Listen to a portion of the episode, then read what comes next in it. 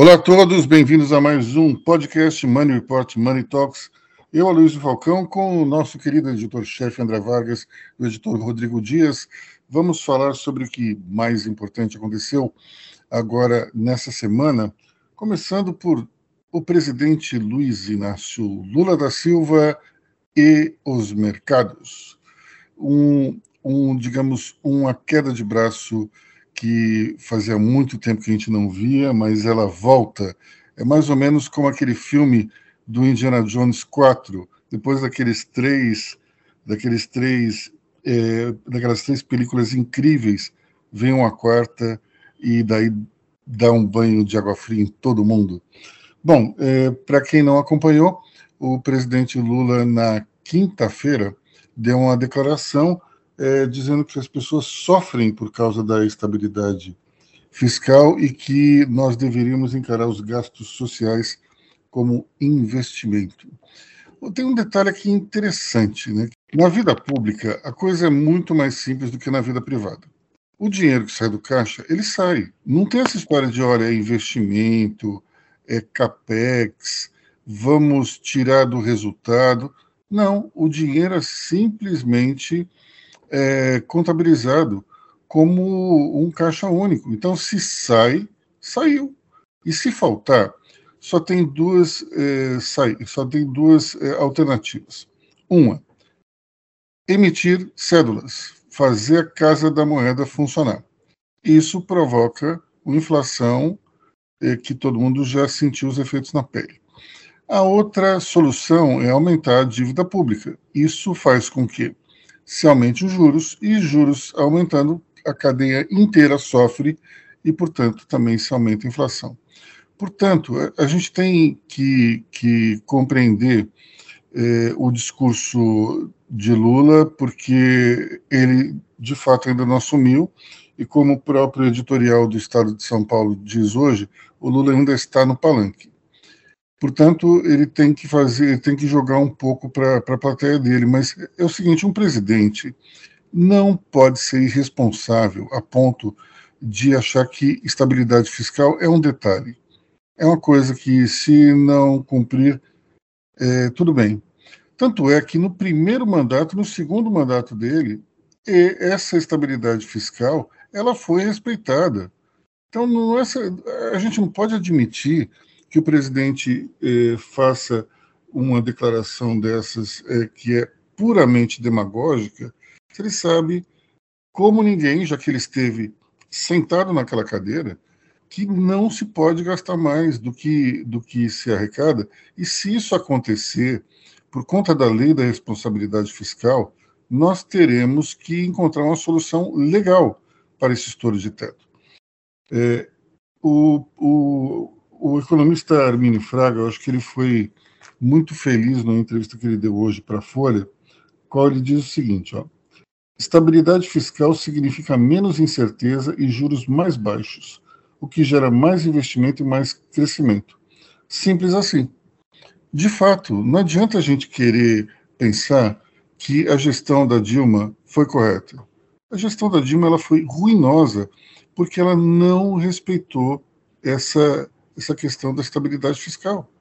É, então, não adianta ficar dizendo, ah, mas é, o, o, mundo mudou. É, tudo bem, mudou, mas continuamos do mesmo jeito. A inflação vai surgir da mesma maneira se a gente acabar gastando mais. É, acredito até que é possível estourar o teto e não provocar um grande dano a, ao cenário econômico, desde que isso seja feito por um período específico. Agora, ficou uma briga entre Lula e Bolsonaro para ver quem é que dava mais para o, as classes mais pobres.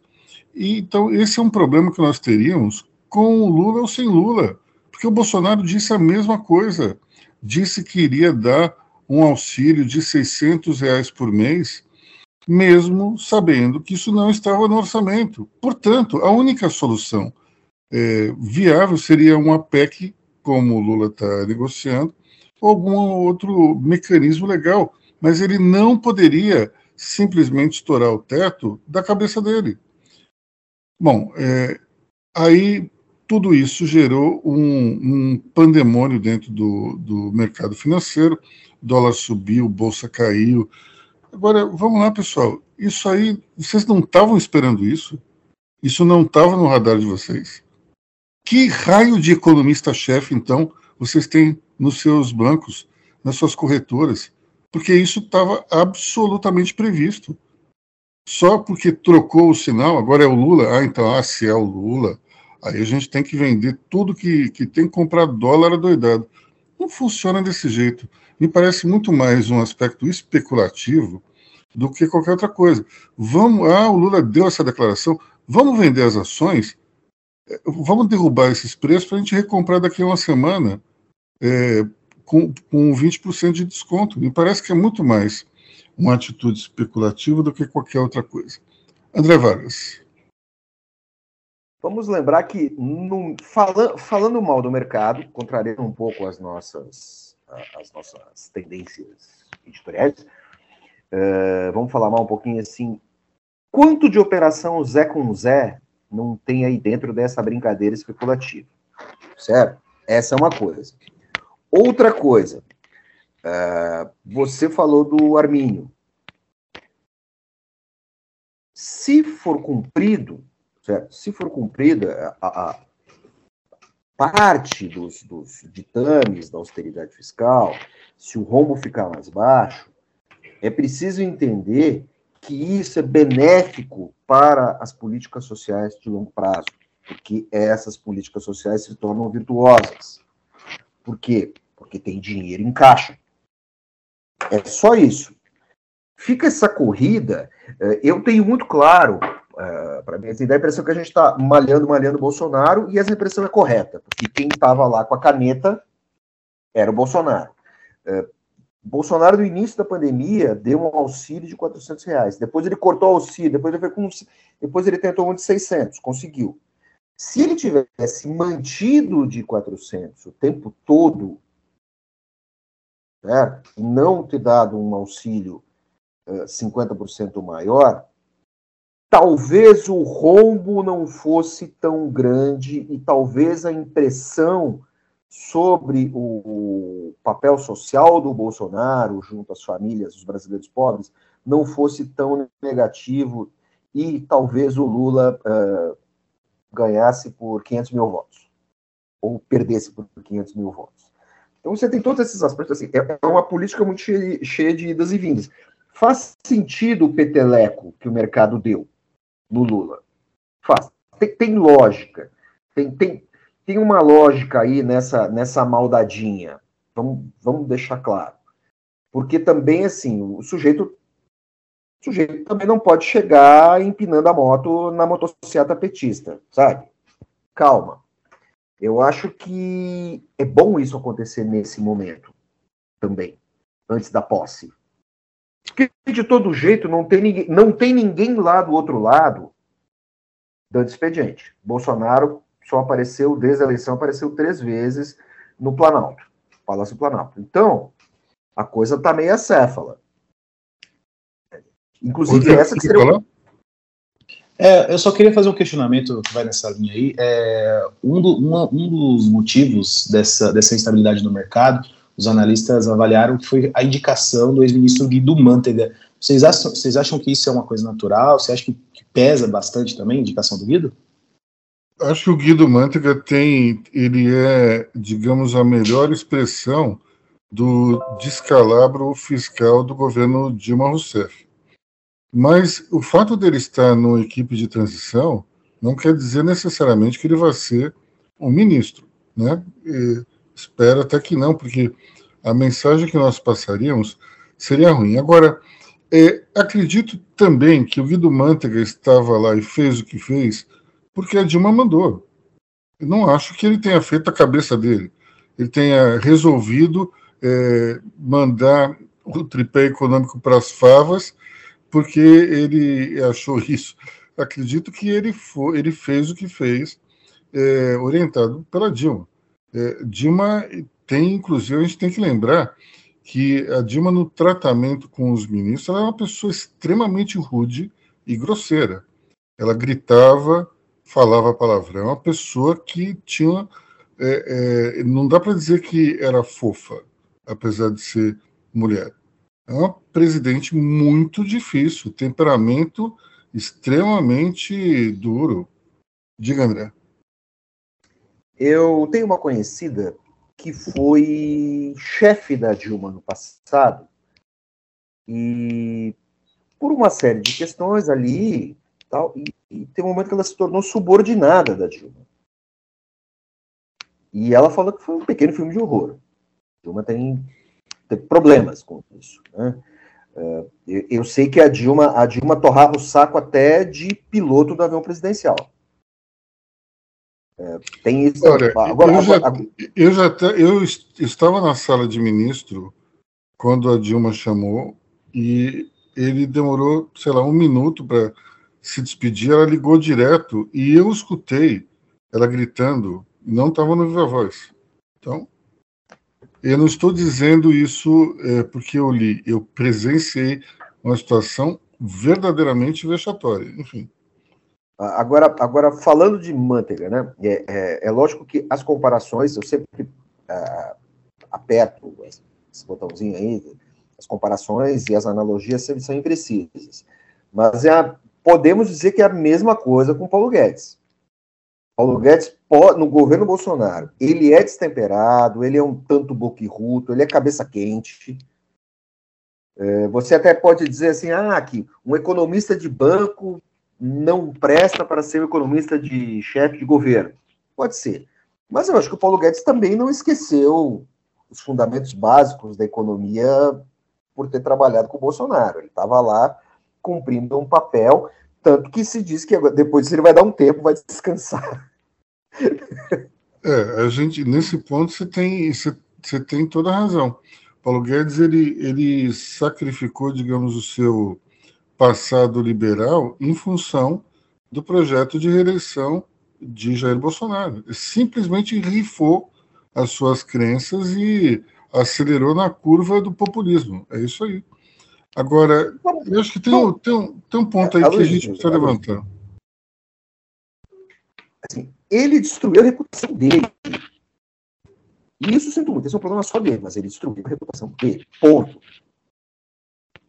Olha, eu acho que sim e não. Eu concordo com você que quando, você, quando se olha friamente para quem era Paulo Guedes, o que ele falava e o que ele acabou fazendo na segunda metade, ele promoveu uma autodestruição de reputação. Agora, por outro lado, nós temos que lembrar o seguinte: é, no mercado financeiro e na direita de maneira geral, se criou uma espécie de consenso de que os gastos sociais e o estouro do teto era o preço a pagar para se reeleger Bolsonaro.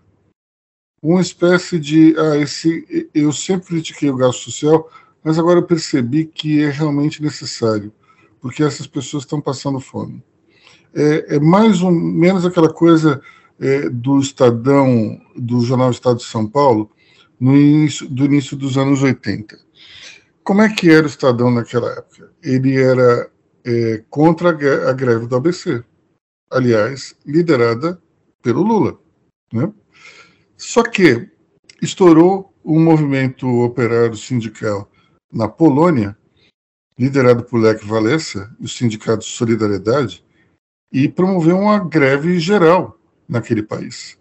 O Estadão escreveu um, um editorial apoiando a greve na Polônia. Ou seja, era contra a greve no Brasil, mas na Polônia podia fazer greve. Portanto, a gente tem uma situação muito parecida. O gasto social no governo Lula, esse é criticado, mas o gasto social no governo Bolsonaro, ele é não só permitido, como elogiado. A gente tem que ter um peso e uma medida só, né? Diga, André. É, é a mesma coisa no governo Thatcher a Thatcher é, é, combatia os, os, sindicatos britânicos, principalmente o pessoal da área de carvão e das usinas de energia e tal, mas enquanto ela fazia isso e combatia o comunismo, ela comprava carvão da Polônia por preço abaixo do mercado. E ela não comprava dos sindicalistas do Solidariedade. Ela comprava da ditadura. Assim, detalhe, era uma, a Polônia naquele momento era uma ditadura militar comunista. Coisa que os outros países comunistas da Cortina não eram. Eles eram só comunistas. Eram comunistas partidários. Exatamente. E na Polônia não, era uma ditadura militar comunista. E, e, e, mais louco, ela era comandada por um coronel, não tinha general ali. É.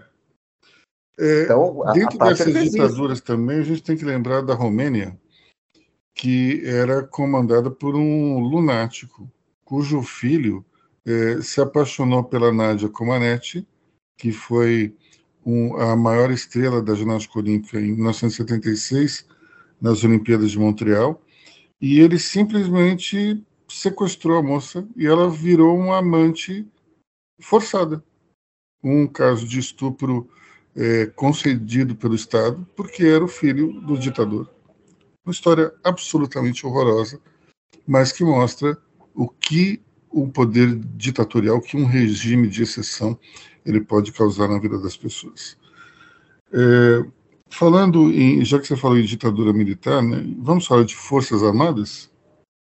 Nós tivemos aí essa semana é, o relatório, famoso relatório é, sobre as eleições, e a redação do, do, do relatório ele diz que não foi verificado nenhum indício de fraude, porém ele faz quatro ressalvas ali, dizendo que não teve acesso a certas questões técnicas e, portanto, não poderia afirmar também que tem havido. Uma redação extremamente ambígua que me parece foi feita para agradar o TSE e ao presidente Bolsonaro ao mesmo tempo.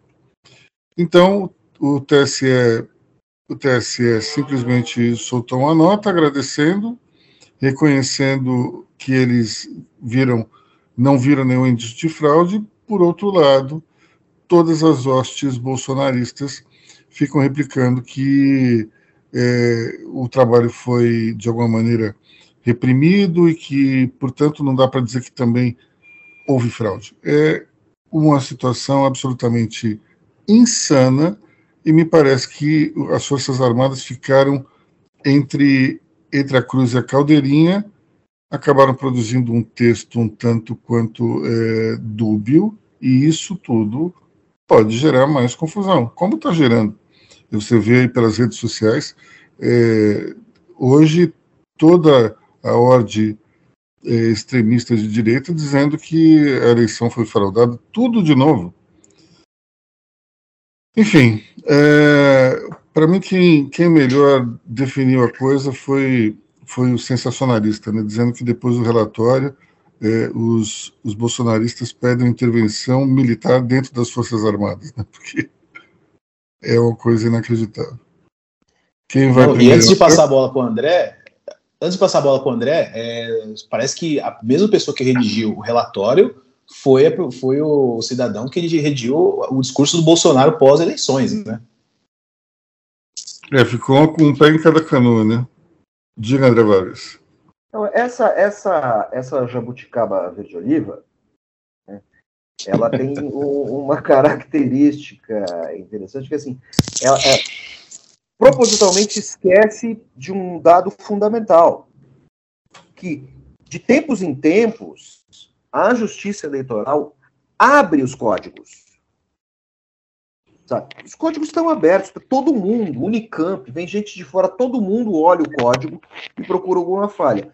Se, o, se, as, forças, se as Forças Armadas, se os, se os técnicos, se os técnicos das Forças Armadas é, não tiveram acesso aos códigos, eles não perguntaram para as pessoas certas, ou eles estão mentindo, ou eles não sabem ler código. Código, eu estou falando código fonte de, de programação. Então, Olha, assim, vou... é, é uma pataquada. Olha, mas eu vou te dizer uma coisa, eu gostaria de, de, de opinar um, um, talvez uma coisa que seja um tanto quanto é, polêmica, que é o seguinte, eu não gostaria de estar na pele dos caras que redigiram esse texto. Você imagina o nível de pressão que deve ter havido. É, primeiro, uma, pressão do Planalto gigantesca para que se dissesse é, que tinha tido algum tipo de irregularidade. E outro lado, a própria consciência dos, desses técnicos militares que foram, foram escrever. Então, não deve ter sido fácil. Você dá para ver pelo texto que se fica em cima do muro para depois no final dizer, olha, não houve indício de fraude. Mas é, eu não queria estar na pele desses caras não. Deve ter olha, sido. Olha, Luiz, eu, eu, não eu tenho pena, a pressão. Não tenho pena. Não tenho pena. Eu imagino a pressão, mas assim, é, e, e, e, o respaldo, né? Você imagina, tá um técnico aqui redigindo, redigindo esse relatório, um monte de gente no entorno dele pressionando, mas e, e o respaldo que essa gente que está pressionando esse, esse, esse, técnico dá? Não, não existe, não, não consigo imaginar. Bom, mas olha. Uma hora vai sair porque, isso. Uma hora a questão. A questão para mim, André, não é, não é questão de pena. Eu apenas estou me colocando empaticamente nos sapatos desse cidadão que estava em frente ao seu computador, escrevendo lá o texto, talvez com as cinco pessoas em volta. O cara escreveu uma palavra, não, essa palavra não. Aí trocava. É, Mas aqui, o próprio fato de o relatório ter saído no final do dia mostra que ele deve ter sido escrito e reescrito umas 20 mil vezes. Porque do dia 30 até quarta-feira, não demorou. Ter... O que, que você poderia ter feito além do que já tinha sido feito? Nada. Foi só, para mim, foi só uma questão de redação. E esse texto foi e voltou, foi e voltou, inúmeras vezes. É, acho uma pena, inclusive, que tenha sido é, o Ministério da Defesa o, digamos, líder dessa, dessa auditoria ou desse relatório, porque se fosse apenas o Exército, apenas a Força Aérea, apenas a Marinha, a gente teria pelo menos um nível maior de, de independência. Nós temos que lembrar que é, o ministro da Defesa é um general de reserva e que, portanto, ele não é exatamente admirado pelos comandantes do Estado-Maior. Então, é, na, na lógica militar, se você não tiver um histórico absolutamente impecável, herói de guerra, ou então uma grande cabeça, um, um sujeito admirado por toda a categoria, o fato de estar na reserva significa que você passou. E que quem manda de fato, ou quem deveria mandar de fato, é, são aqueles que estão na ativa. Então a gente precisa entender um pouco também dessa lógica. O sujeito que, que está na ativa é comandado por um, um, um oficial da reserva, mas ele é o superior. Então, pela hierarquia militar, ele tem que respeitar mas ele, no fundo, não respeita. Essa é a lógica da coisa. Bom, é, tivemos inúmeras pessoas usando uma palavra que o André Vargas não gosta. é, nas dependências militares espalhadas pelo Brasil inteiro, eu vi cenas incríveis, pessoas é, ajoelhadas e chorando. É, é, esse grupo de pessoas usando até crianças que é ali no meio da no meio da, da, da confusão toda. Então é, o que me espanta é o seguinte tem tanta gente querendo um golpe militar e depois chamando isso de intervenção federal e depois de resistência civil. Na no Instagram vi colegas de infância, amigos eh, de adolescência, eu vi eh, vizinhos, ex-vizinhos, e pessoas que estavam ali na frente do quartel eh, do segundo exército no, no. E isso me espanta muito, porque você vê uma, uma, uma classe média engajada numa atitude antidemocrática. Isso é algo muito, muito complicado e tem muito a ver com, com a narrativa. A gente teve uma narrativa da, na qual o próprio presidente falou inúmeras vezes que o, as, as urnas não eram confiáveis. Esse, essa ideia foi replicada também ad nauseum pela rede eh, social. É óbvio que vai ter um resultado apertado e essas pessoas vão acreditar que foi roubado. É a narrativa. Isso, para mim, é muito claro. Nós tivemos uma guerra de narrativas entre direita e esquerda, na qual o centro ficou ensanduichado. E essa guerra de narrativas, no dia 30, foi vencida pela esquerda, com a ajuda de muitas pessoas do centro. Só que agora, no terceiro turno das eleições, nós temos o, o pessoal de direita querendo empurrar essa narrativa de fraude eleitoral de novo. Eu acho interessante esse raciocínio. O raciocínio é: Bolsonaro ele, ele fez tudo certo e o único problema foi uma fraude eleitoral. Quer dizer, o Bolsonaro não rejeitou boa parte do eleitorado, que era o público feminino, o público jovem e os eleitores de centro. Públicos esses que foram importantíssimos para a vitória dele em 2018. Esse ano, ele achou simplesmente que ele tinha que usar o seu discurso raiz novamente e foi perdendo eh, espaço, foi perdendo terreno, inclusive propiciando algo que todo mundo achava impossível, que era a reabilitação de Lula. Vamos lá, pessoal.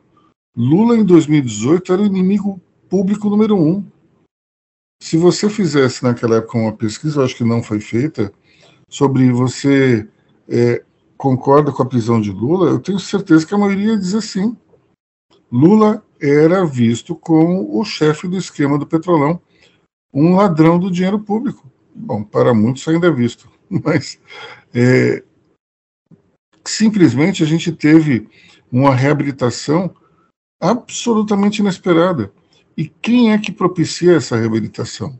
O próprio presidente Bolsonaro, quando ele se coloca como um indivíduo politicamente incorreto, preconceituoso, retrógrado, boquirroto, isso tudo vai afastando parte do eleitorado que o ajudou na vitória de 2018. Então, isso é para mim é muito claro entender o que aconteceu.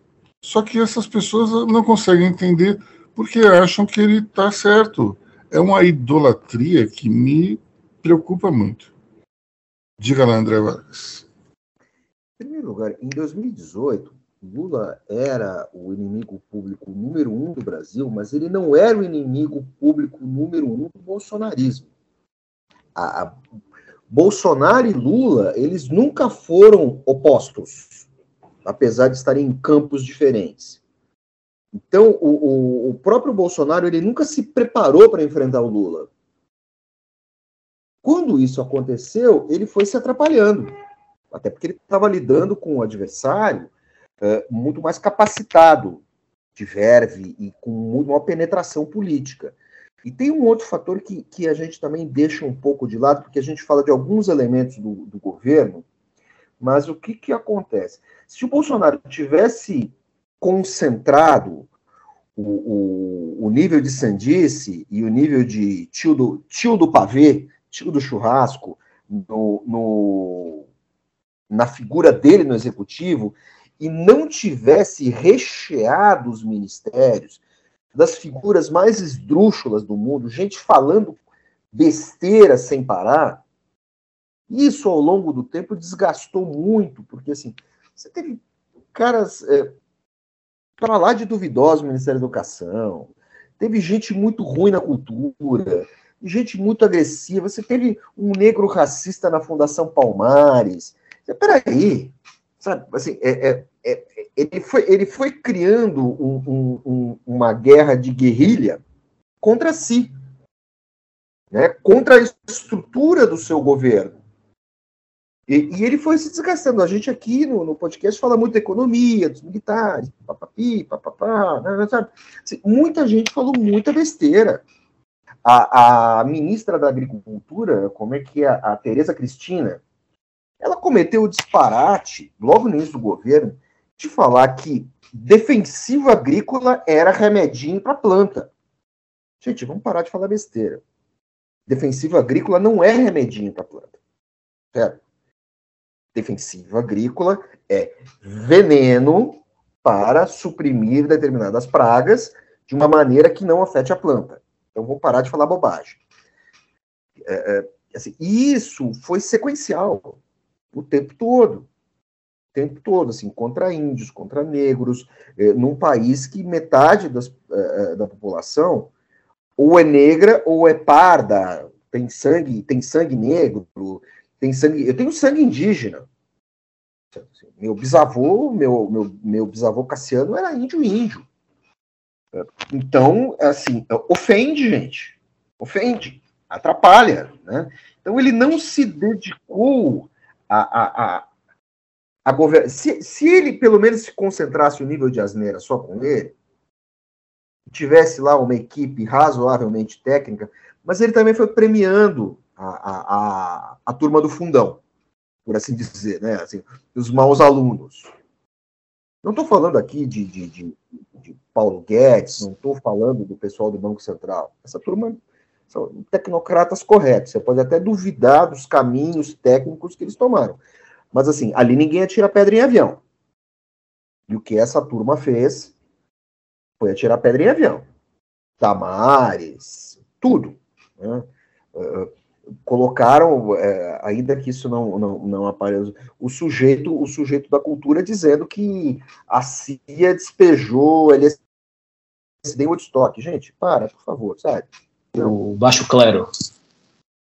É, mas na, na, verdade não é nem o baixo clero, os caras têm cargo de ministro, não é baixo clero, tudo bem, não é núcleo duro do governo, mas os caras têm cargos importantes, e você pode achar que a cultura, por exemplo, não é importante, que é um papo de esquerda, Quantas mil pessoas não trabalham com isso? Quantos empregos não são gerados? Mesma coisa na educação. O, o, André, e nessa esteira do que você veio falando, de, dessas reações a, dos bolsonaristas, teve o relatório, o outro relatório das Forças Armadas, que é esperado para hoje, né? Hoje, sexta-feira. Hoje, hoje sexta-feira, dia 11, que é um relatório é, no qual as Forças Armadas condenam os excessos nas manifestações pós-eleições. É um relatório que, é, segundo algumas fontes do governo, tem mais de 30 páginas.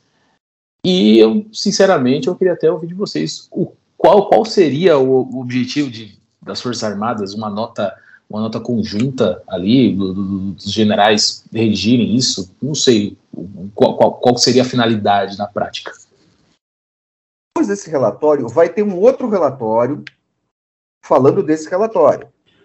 Que depois vai ter um outro relatório do relatório do relatório. É, é, loucura. É loucura. Sabe? Puxa vida, gente. Vai lá, vai lá, vai lá uh, pilotar tanque e tal, parará, parará, vai brincar disso. Tem um monte de coisa para fazer, sabe, é, nas Forças Armadas Brasileiras. Mas, mas, André, eu acho o seguinte: o que acontece com com as Forças Armadas hoje é muito parecido com o que aconteceu lá atrás com o Judiciário. Se criou um protagonismo para o Judiciário que ele não tinha. E ele abraçou esse protagonismo, e hoje a gente vê até alguns excessos em função disso. Com o, os militares, ocorreu algo muito parecido. O, na própria campanha de 2018, Bolsonaro vendia é, qualquer iniciativa militar como a solução para tudo, inclusive botando a moral dos militares acima de, de qualquer suspeita, dizendo que eles eram incorruptíveis. Não é bem assim. Porque a corrupção é, é uma característica é, do ser humano. Então, o fato de ser padre, apóstolo, pastor, militar, general, coronel, isso não isenta ninguém dessa tentação. Pelo contrário, pode até, em alguns casos, ser pior, mas o fato é que, é, durante o governo Bolsonaro, os militares foram colocados num holofote e os seguidores do presidente abraçaram essa causa e começaram a botar o exército como uma espécie de guardião daquilo que, que precisa, daquilo que é de mais precioso no país, que é a democracia. Aquela maluquice do Ives Gandra de dizer que o artigo 142 da Constituição garante às Forças Armadas o papel de moderador, poder moderador entre os poderes, são uma loucura que eu nunca imaginei presenciar na minha vida. Porque todos nós aqui já lemos o artigo 142. Não tem nada a ver com isso. Agora, ficar espalhando que o artigo 142 ele, ele assegura uma intervenção militar no caso de uma briga entre poderes, isso é uma maluquice tão sem pé nem cabeça. Diga, André. Eu, eu diria que o, o artigo 142 da Constituição CF, Federal, é, ele foi vítima de uma interpretação venezuelana da letra. Porque, assim, a, a, a Constituição da Venezuela é que prevê isso. Ela praticamente autoriza qualquer cidadão ou qualquer entidade da Venezuela a lutar contra o governo se esse governo for ditatorial. Gente, se você for lutar com, contra uma ditadura, é, você que está no poder, você já está cometendo, aos olhos dessa ditadura, uma ilegalidade mas ela está prevista, ela existe no mundo político, mas ela não pode existir no ordenamento jurídico. Vamos lembrar assim, vamos lembrar de uma figura importante que nós vemos de vez em quando. Eu, eu quando eu abro a minha carteira, eu vejo que eu sempre tenho um, um dólar ali dentro. Né? Eu, eu tenho, por garantia, na minha carteira eu tenho o dólar e eu tenho um santinho abençoado pelo Papa. Na dúvida, é pelo é pelo pelo alemão, tá? Alemão que a reza impõe mais respeito. É, George Washington era um militar, vocês sabiam disso? Ele era um, ele era um general uh, das tropas coloniais. Se ele perdesse a, a guerra de independência americana, que aos olhos dos ingleses era apenas uma rebelião colonial, estava fuzilado. Ele era um, seria um traidor maior do que Benedict Arnold foi, né? foi para os Estados Unidos. Então, assim, ter, ter uma previsão de insurgência numa Constituição é uma contradição, é uma grande asneira. Você não precisa ter a previsão de insurgência. É, é, ela, ela se dá por fatores políticos. Isso não pode estar na letra da lei. Delírio. E você tem, em, em suma, outras coisas acontecendo é, é, assim, eu estava conversando com o Aloysio, o Rodrigo, com ele lá o termo como é que é? Vivandeiras de acostamento, né? Porque é o pessoal que está pedindo uh, ditadura sem saber o que é uma ditadura. E, e, assim, são vivandeiras muito pouco, vamos dizer assim, qualificadas no exercício da profissão. Porque, assim, é, Sabe? As pessoas rezando na porta de quartel. Teve um caso que foi hilário. Os caras chamaram os milicos jogaram o cara para fora, porque o cara invadiu o quartel. O cara, é, o cara é... jogou para fora. O cara saiu tropeçando ali, as pessoas reclamando do abuso de autoridade. O quartel é uma área militar. Você não pode chegar lá e entrar. Oi, vim dar um rolê.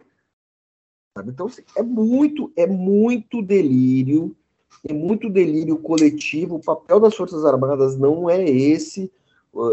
Esse protagonismo que tentaram dar, esses caras não estavam nem afim desse protagonismo. Volta e meia, o comando do Exército viu ali, ah, puxa vida, amigo nosso vai ter cargo, presidente, Petrobras, Itaipu. Assim, ninguém quer botar tanque na rua. E outra coisa, quando tanque sai do quartel, ele não volta sozinho para a garagem. Não volta sozinho, sabe? Não é, sabe? Assim, nós já tivemos. É, é, é, é, vamos, vamos, lembrar do, do, sujeito que tomou. É, o carro dele tomou 80 tiros num bloqueio no Rio de Janeiro. Militar não foi feito. Não é um cara, não é um cabra feito para andar na rua armado para lidar com a população civil. O militar, ele vai tratar a população civil como se ele fosse uma tropa de ocupação. A quantidade. Vamos traçar um paralelo aqui, assim, entre um PM, um guardinha de rua, e um primeiro-tenente do Exército. A quantidade de micro. Durante um turno de expediente de 12 horas, é, um policial militar dentro de uma rádio patrulha, falando de gestão, ele toma mais decisões do que um, um primeiro tenente ou um capitão num turno.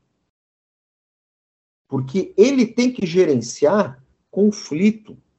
Ele tem que gerenciar. E olha, e olha que maluquice, eu não tô, tô, não tô aqui defendendo, ah, é porque a PM é o máximo, então. Não, são coisas diferentes. O, o exército não está preparado para isso. As Forças Armadas não estão preparadas para isso. É, para lidar com dicotomias, lidar com questões, a, a abordagem dos caras é outra. Ficou, ficou do, logo, logo no início do governo Bolsonaro, ficou muito engraçado porque o, o vice-presidente Hamilton Mourão entrava na sala e, e, dava aquele bom dia de cavalariano. Bom dia, bom dia!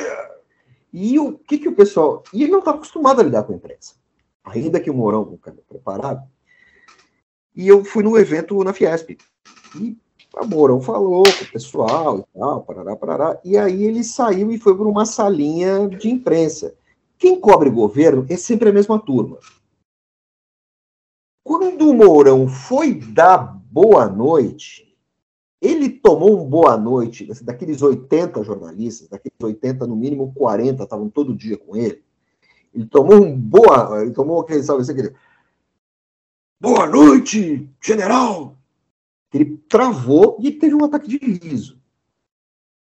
Ele travou, e aí ele, ele não, eu, é, eu tenho que eu tenho que entender que eu não estou saudando a tropa quando eu estou saudando vocês, pessoal. Desculpe. Aí foi lá, fez um auê ali, conversou com alguns jornalistas, não sei o que e tal. É, sabe? Mas não é assim, o trato não é esse, não dá para brincar de ser Nini. Lembra, para quem não sabe, Nini era o Newton Cruz, né? Tem, tem esses episódios é, que causam esses desarranjos e esse Assim, espero que no futuro a gente veja isso de uma maneira um pouco folclórica. Bom, vamos falar do FHC que mataram ele durante a semana? Quem fala? Rodrigão, você, você é, que estava lá. Eu estava lá. É, ontem, ontem por volta das. Ontem, quinta-feira, né? Por volta das 16, 17, 18 horas, o perfil oficial do PSDB são Paulo, é, publicou uma, uma nota é, lamentando o falecimento do ex-presidente Fernando Henrique Cardoso. E isso causou uma, uma, uma mobilização para saber, porque essa, essa, esse tweet ele ficou disponível durante poucos minutos. Só que foi tempo suficiente para que todos é, fossem procurar se era verdade, se era fake news ou não. No, nesse momento, coincidentemente, eu estava conversando com o nosso querido André Vargas e um repórter do Estadão tinha me confirmado com o próprio assessor do FHC que não. FHC, inclusive, estaria pouco, poucas horas atrás é, é, é, tinha dado sinal de vida e estava muito bem, obrigado. Então, tava assim, se mexendo.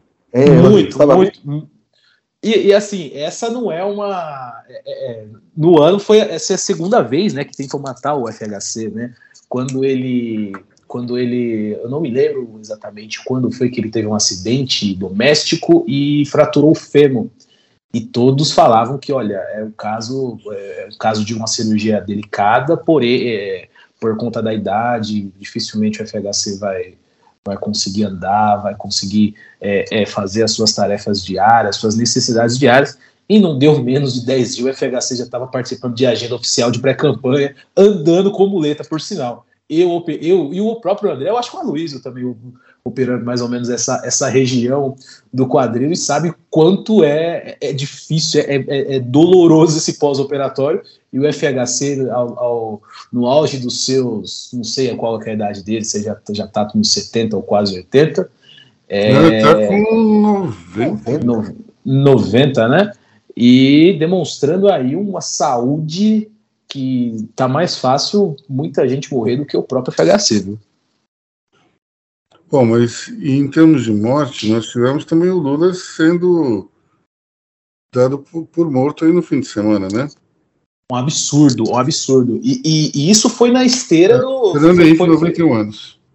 91 anos. E o Lula, no caso do Lula, foi nas, entre segunda e terça-feira pós-eleições, dia 1 dia 2. Dia, dia, dia dois, e assim, a quantidade de, de, de áudios, de, de, de vídeos, de gente gravando, ó, oh, estou aqui, estou aqui na Bahia, estou aqui em Trancoso, Lula está com a Janja aqui e já veio viaturas e estão cercando o corpo, porque ninguém. Não, gente, é, é, a quantidade de fake news dessa, dessa eleição é um, e pós-eleição é uma coisa absurda. É, mas se o Lula morre, quem assume é o Bolsonaro ou o Aécio? o Aécio, é claro, né? Sempre o Aécio. Eu queria fazer um adendo que a, a popularidade do nosso eterno picolé chuchu está altíssima e principalmente agora com as suas novas meias é, meias coloridas, meias é, qual, qual, como você daria o nome para as meias do, Me, do Geraldo Meias heterodoxas. E agora, e Rodrigo, vamos lembrar o seguinte: o nosso chuchu ele nos superou, né, Rodrigo? Porque eh, vamos, vamos confessar uma confissão aqui para o nosso público e para a Luiz Falcão. Existe na redação de Money Report uma competição interna. Existe, é, existe. Quando, Porém... quando a gente. Vai lá, manda aí. Quando, quando a gente está em home office, quando a gente está em home office, todo mundo fica ali de moletom e tal. E ninguém quer gastar aquela meia mais bacana, então a gente usa. Hoje eu estou de pé descalço, mas a gente usa, usamos meias coloridas e tal, né? Eu comprei uma meia que o Peron, uma alçada de caveira, e também comprei uma outra celebrando o disco Nevermind do Nirvana, com o Bart Simpson peladinho na piscina. E temos todo, várias outras. Eu tenho uma meia que homenageia o Banco Central, com cifrõezinhos, outras de caveira, e, e, e tem uma com folhas rosas de maconha. Olha, eu, eu. Mas fomos humilhados, fomos humilhados pelo, pelo, pelo Alckmin, pelo amor de Deus. Isso eu não esperava dele. Eu também sou adepto a essas meias geeks, porém, eu, eu não me atrevo a, a, a ornar esse uma meia dessa com um, um terno, no caso, assim, eu não tenho essa ousadia do, do geral. Não, não, digo nem ousadia, mas eu não teria esse tato, né? Mas eu Agora, acho que aquela meia, aquela meia revela muito sobre a, a personalidade do Chuchu. É que embaixo daquele, embaixo daquele suflê de Chuchu deve ter algum vatapá, não é possível, né? É, mas agora é o seguinte, Onde está Dona Lu quando a República mais precisa? Porque ali, isso aí faltou, faltou uma, faltou uma mentoria, faltou uma mentoria de Dona Lu. Bom, Vamos falando lá. em mentoria de Dona Lu, eu queria perguntar para vocês o que, que vocês acham que vai acontecer com Janja no Palácio do Alvorada. Lembre-se que Dona Marisa fez lá um, um canteiro com com umas, umas flores vermelhas que eram uma estrela do PT. Lembram disso? Coisa que proibido por lei, porque o, o, o jardim, aquilo ali é um paisagismo de Burle Marx. Você não podia alterar aquilo, um absurdo. Bom, então, será que Janja vai também criar algo heterodoxo, digamos assim? Acho que Janja vai ser mais divertida, sabe assim? Eu queria ver, Janja, a socióloga, a, porque ela tem um lado sociólogo, mas ela é bem Odara, assim, ela não é Ruth Cardoso, né? Tem uma coisa bem... Não, ela é bem diferente da Dona Ruth. Ela é bem Odara, pra, por assim dizer, né? Eu queria ver Dona Janja... É, é, a gente pode chamar a Janja de segunda primeira dama? Não, ela é a primeira, não, né? Não, maldade, maldade. Se, se a... É a segunda primeira dama do Lula. Como é que era a mulher do Trump? Esqueci o nome dela. Elas têm nomes parecidos, a mãe e a filha. Não, era um nome estranho, né? Ivanka, Ivanka. Não, Ivanka é a filha dele. É Ivana. Ivana é a primeira mulher dele. Melania. Melania, exatamente. Melania, ela era a terceira esposa de Trump e ainda assim era a primeira dama. A primeira dama porque foi a primeira vez que o Trump foi presidente. Mas eu queria primeira ver a dama, a única primeira dama acho que ficou pelada antes do cargo, né? Porque a Jacqueline Kennedy ficou pelada depois do cargo, involuntariamente. Não foi exatamente que ela tenha desejado isso, né? Na ilha de Escórpio, escreveu. Mas é o seguinte, exatamente. eu acho que eu queria ver a dona, a dona Janja desempenhando ali com a mulher do Macron, entendeu? Que ia dar, ia dar um, um ia dar uma quebrada boa, sabe? Assim, a, a, a, esposa do Macron foi muito agredida pelo, pelos bolsonaristas e aquela grossura toda desmerecida. Uh, um casal tem uma história pessoal muito bonita, romântica e, um, e bem e bem uh, uh, aventuresca, né? Assim, uma história longa. E eu acho que a Janja pode fazer boa figura. Pode fazer boa figura ali, pode dar um, uma quebrada de protocolo de uma maneira mais positiva. Eu acho que a Janja vai se dar bem com a vice-presidente americana. Totalmente, totalmente. Acho que vai dar uma liga ali interessante quando, quando tiver alguma visita oficial. Vai ser interessante porque ela não é exatamente uma, uma pessoa convencional, mas você não pode dizer que ela é, ela, ela para ser socióloga, ela é uma pessoa que tem um nível intelectual bom, então vai ser interessante ver essa, é, essa guinada. Vamos imaginar, por exemplo, que fosse tivesse sido é, que o funeral da rainha Elizabeth tivesse ocorrido durante a gestão eh, de Lula. A Janja não faria aquela, não cometeria aquela gafe de ficar posando para foto de uma maneira meio fashion, como a primeira dama fez. Então, vai Ficou ser algo interessante. Ficou com aquela cara de viúva de pornô chanchada. Só lembrando que a Janja... Não tanto, mas enfim, eu acho que foi de mau gosto utilizar uma ocasião que é um enterro para se fazer fotos ao lado do estilista. É, realmente, não que ela estivesse feia, até acho que ela estava bonita, mas é que não, não era o momento apropriado para isso, né? Você sabe que para isso, para isso tem remédio, né, Luiz?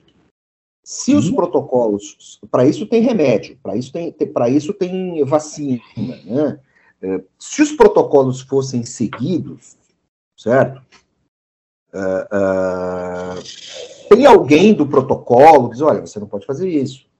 Você está nesse cargo, você sabe, você não faz aquilo. Uh, eu vou, vou revelar uma revelação aqui. Quando o, o Fernando Henrique foi se encontrar com o Papa, isso é, isso é off, tá? A, a, a minha irmã era assessora da Ruth Cardoso. E a Ruth Cardoso ficou completamente constrangida. Eu, gente, sou uma socióloga, eu sou de esquerda, eu sou ateia. Pô, meu marido inventou de ser presidente da República, agora eu tenho que ir lá no Vaticano, sabe? O que, que eu vou fazer? Assim, e aí ela tinha, ela tinha uma, uma ajudante de ordens, a, a Ruth Cardoso, que era uma, uma não sei se era uma, uma agente feminina ali da Polícia Federal e uma, e uma militar. Uma, uma... Elas, Dona Ruth, não se preocupe. Ela pegou o celular, ligou para o Itamaraty, veio, alguém, veio, veio uma figura do protocolo do Itamaraty, e a partir dali eles estabeleceram a indumentária e a maneira como ela deveria se comportar. E Ruth Cardoso era uma mulher muito disciplinada. Ela falou assim, gente, a única coisa que vai me salvar aqui vai ser o protocolo. E ela seguiu à risca, voltou detestando. Voltou detestando. Assim, a cerimônia, ah, não, o Papa, João Paulo II. Mas o João Paulo II era um Papa tão interessante. É, mas, mas o encontro foi no Vaticano. Aí é que tá. Hum. Então, é, era uma coisa mais amarrada. Então, ela, é, ela estava chateada, ali não sabia. E para tudo tem protocolo. Ó, eu vou te contar uma outra história que envolve outra primeira-dama, que é a Jacqueline Kennedy, e é com o João 23, essa história. Ele, ele estava, ele iria encontrar com, com a primeira-dama, então vem pessoal da diplomacia e do serviço secreto falar com ele. E daí eles, eles trataram o Papa como se fosse sei lá, um, um, uma pessoa qualquer, e disseram o seguinte: o senhor não, o senhor tem que se dirigir ela como primeira dama ou então senhora Kennedy. E daí ele falou, sim senhor, sim senhor. Só que ele estava tão. Ele, é, a gente tem que, que, pensar que no início dos anos 60, o, o presidente Kennedy e a primeira dama Jacqueline eram uma espécie de realeza do mundo inteiro todo mundo achava o casal incrível e, a, e ela era muito admirada. Então o Santo Papa ficou lá sozinho na sala é, da embaixada americana, falando, repetindo para ele mesmo: primeira dama, senhora Kennedy, primeira dama, senhora Kennedy, primeira dama, senhora Kennedy. Aí abriu a porta e entra a primeira dama. Aí ele abre os braços e fala: Jack! Ou seja, Detalhe, seja, o Kennedy até então era, foi o. Hoje tem dois, porque, o, o, se eu não me engano, o Biden é católico. O Kennedy era católico. Era só, era só o João 23 olhar assim e fazer: vai pro inferno. Resolvi. Mas é engraçado que foi direto no apelido, né? Jack! Bom, é, sensacional. Para a gente encerrar, é, vamos falar de Covid? Covid é, continua crescendo é, nessa nova variante Omicron. Conta para a gente, André. Na verdade, nós temos aí no Brasil, está rolando uma subvariante da Omicron. BK, outras coisas. E o que, que acontece? Essa, essa subvariante é uma bomba relógio, certo? porque ela é altamente contagiosa, ela não, assim, ela não mata pessoas, certo? Vamos, vamos deixar claro. Pessoas que morreram eram pessoas que já possuíam comorbidades. É, só que ela é muito contagiosa, ela debilita e ela joga o sujeito no hospital. Essa subvariante, ela não exige que o cara vá para UTI. Certo? Mas o que, que você tem? Você tem, ela abre uma porta para o desenvolvimento de uma para possibilidades de subvariantes mais agressivas. E no Brasil nós temos um problema. E isso não diz só respeito ao seu Bolsonaro, isso diz respeito ao seu Lula, e isso também diz respeito ao seu Queiroga. É, a vacinação no Brasil, ela estacionou é, num, é, num, nós chegamos a 80 e poucos por cento, certo? E a campanha de vacinação, ela não avança nessa turma que não quer se vacinar. O problema é que esse cara está ajudando a contaminar os outros. Por outro lado, nós temos já 50, quase 60% da população, olha só, quase 60% da população inteira desse país, já está tomou o reforço. Certo? Assim, já tomou a terceira dose. Nós tivemos aqui, a Lorena não está aqui hoje, ela teve um problema de saúde, ela, ela tomou a vacina, da, ela tomou a quarta dose da Janssen, ela atrasou, e ela está com. É, tá, tá, deu revertério, tá, tá sem voz. É, então, o que acontece? Você tem uma população que está se vacinando, as crianças estão se vacinando, os pais estão levando as crianças, mas você tem uma quantidade significativa de adultos que não que não se vacinaram nenhuma vez, ou se vacinaram uma, não quiseram vacinar a segunda. É, é, é, e aí, a falha de tudo isso é do governo em não jogar campanhas de conscientização. Não há campanha de conscientização para isso. E essa é uma bomba que vai estourar no colo do seu Lula. Por quê? Porque se isso continuar ampliando, a saúde vai ter que contratar mais leitos uh, do, dos hospitais privados, você vai aumentar os gastos da saúde, você vai ter que mudar a estratégia de vacinação. Porque a, a, as campanhas, o que foi feito até agora conseguiu atingir um público que era favorável à vacinação. E agora bateu na barreira e você tem ali uma parte, a pandemia está controlada, vamos, vamos, vamos, falar sério, não tem mais a pandemia, mas o Brasil corre o risco de sofrer surtos. Por enquanto, surtos localizados. Será um problemão. E isso está acontecendo na China também. Bom, é, então é, a gente tem um problema semelhante ao do, ao do, do primeiro estágio da, da pandemia, que era justamente a, é, o colapso, um risco de colapso do, do sistema hospitalar. É, vamos torcer para que isso não aconteça, porque um, acho que um outro lockdown a gente não consegue é, administrar do ponto de vista econômico, seria meio complicado. Mas vamos ver o que, que as, as, autoridades dizem. Mas eu li, se não me engano, na semana passada, que um dos primeiros atos de Lula seria justamente fazer uma grande campanha de vacinação. É, a campanha de vacinação que o Brasil precisa não é só da Covid. Todas as outras vacinas estão desatualizadas.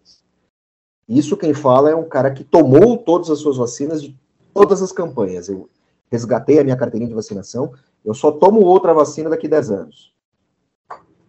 Então, assim, é, tomei tudo, tudo, tudo, tudo. Tirando isso, talvez eu tenha que pagar para tomar a vacina de HPV, que não está disponível para adultos e adolescentes. É, quem tem mais de 14 anos, certo? Então o Brasil vai ter que lidar com isso. A boa, a boa que há no meio de tudo isso é que estão saindo as vacinas para essas variantes. A, é, a, a indústria farmacêutica do mundo está se preparando para isso está começando a tratar a Covid do jeito que se dizia que ia ser feita. Estão atualizando as vacinas.